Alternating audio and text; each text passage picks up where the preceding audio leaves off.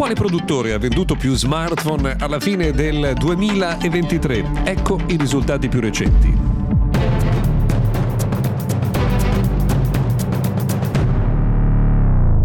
Benvenuti ancora una volta a Mr. Gadget Daily Podcast quotidiano dedicato al mondo dell'innovazione e della tecnologia. Io sono Luca Viscati. Oggi cominciamo la nostra puntata del 21 febbraio con i dati che Canalis ha rivelato proprio in queste ore che riguardano le vendite nell'ultimo trimestre dello scorso anno, che hanno visto in Europa Apple diventare il brand numero uno del mercato, con una crescita solo dell'1% e con 12,4 milioni di pezzi venduti, ripetiamo, mercato europeo nell'arco di un trimestre. Un mercato che tra l'altro è sceso nell'arco di un anno del 3% con 37,8 milioni di unità vendute complessivamente. E il calo eh, delle vendite è stato soprattutto determinato dalla forte flessione di Samsung che ha venduto 10,8 milioni eh, di unità con una discesa del 12% da un anno con l'altro. È scesa anche del 10% Xiaomi che si è fermata a 6 milioni di pezzi e che è al terzo posto, mentre eh, Motorola e Honor sono cresciuti molto in quarta e quinta posizione con 2 milioni di unità per Motorola, 1,1 milioni di unità per Honor e una crescita rispettivamente del 73% per Motorola e del 116% eh, per Honor. Immediatamente dietro proprio Honor arriva Google, mentre è sparita dai radar Oppo che non compare tra i vendor eh, più importanti in Europa. Insomma, è un anno in cui c'è stato questo passaggio eh, storico di consegne che è dovuto, come detto, a una performance non eh, esemplare di Samsung nel nostro continente. C'è però un dato molto interessante, il fatto che cresca in continuazione il prezzo medio degli smartphone. Pensate che oltre il 40% dei prodotti venduti nel nostro continente hanno eh, raggiunto un prezzo superiore all'80% e la stragrande maggioranza di questi tra l'altro era venduta da Apple e rappresentava parte della famiglia eh, iPhone 15 insomma nulla che ci sorprenda in eh, qualche modo.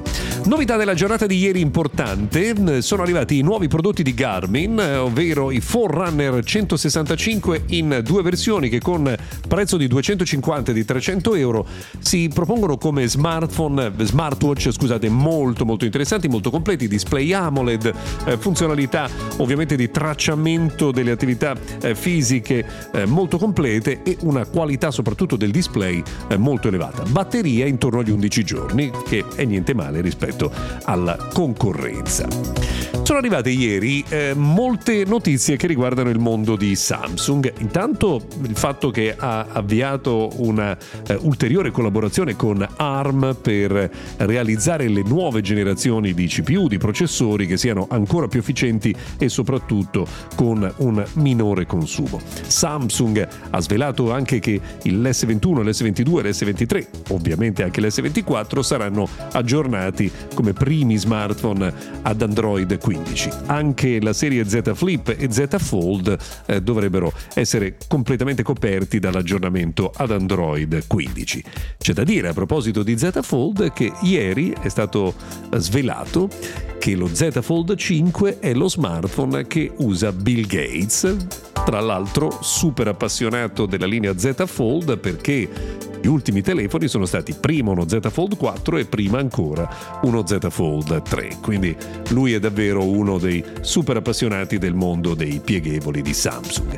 Samsung che dovrebbe lanciare il suo Galaxy Ring il prossimo luglio e gli ultimi rumors che sono arrivati ci dicono che anche Apple starebbe pensando ad un prodotto di eh, questo genere.